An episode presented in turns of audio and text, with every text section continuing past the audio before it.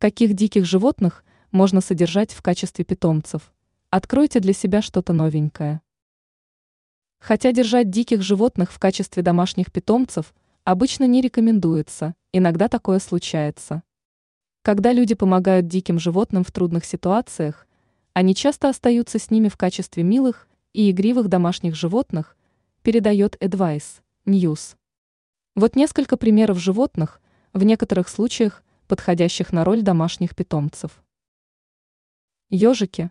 Эти животные весьма интересны своим ночным поведением и иголками, которые они используют для защиты. Они едят насекомых, специализированный корм для ежей и корм для кошек.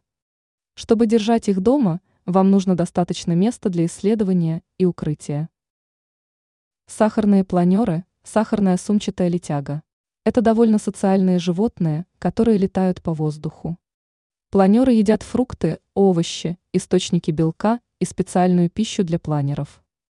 Их особые требования – высокая потребность в социальном взаимодействии, просторная клетка и правильное питание. Шиншиллы. Люди находят шиншилл милыми из-за их мягкого меха и любви к полевым ваннам.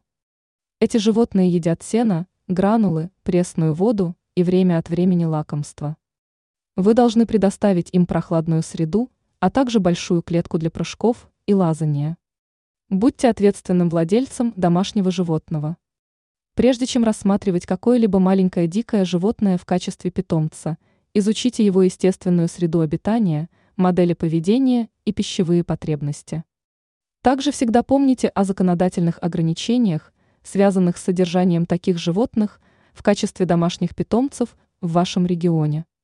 Обеспечение ответственного и этического ухода должно быть главным приоритетом, гарантируя, что условия жизни и методы ухода соответствуют благополучию животного.